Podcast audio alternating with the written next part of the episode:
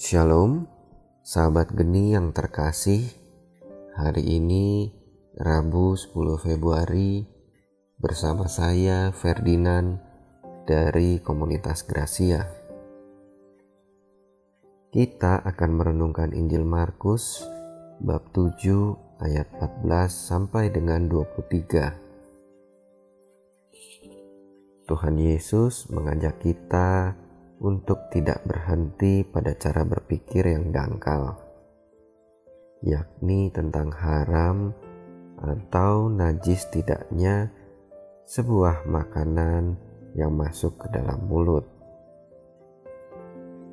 Bagi Yesus, justru apa yang keluar dari seseorang itulah yang menajiskan.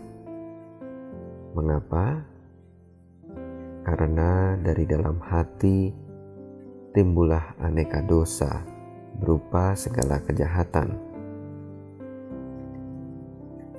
Kejahatan itu sebenarnya tidak terjadi secara tiba-tiba, tetapi sudah ada lebih dahulu dari dalam hati manusia.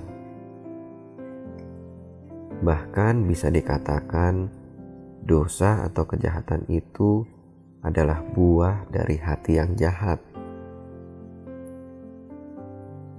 Sudah sering kita mendengar berita di TV maupun media sosial bahwa seseorang terjebak dengan kejahatan atau hal buruk yang dilakukannya, seperti korupsi, pencurian, pembunuhan, maupun hal-hal yang di luar akal sehat manusia. Demikian pula dalam keluarga kerap terjadi perselisihan,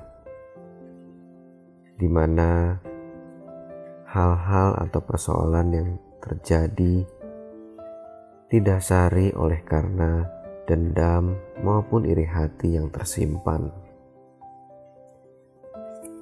Ada pula orang yang nampaknya saleh, aktif dalam kehidupan menggereja, tetapi di dalam hatinya menyimpan kesombongan yang justru membuatnya jatuh dalam dosa karena hatinya yang kotor.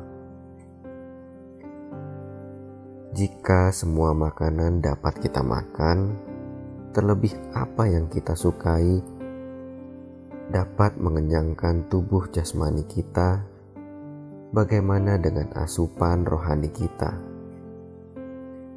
Apa yang kita makan untuk tubuh rohani kita akan sangat berpengaruh pada seluruh hidup kita. Jika kita mendengar sabda Allah dan menjalankannya, maka hidup kita akan terjaga untuk selalu dekat dengan Tuhan, yang membuat hati ini bersih dan menghasilkan keutamaan cinta kasih. hati ikut mempengaruhi pikiran untuk berbuat jahat. Hati yang jahat lebih menajiskan daripada apa yang kita makan melalui mulut kita.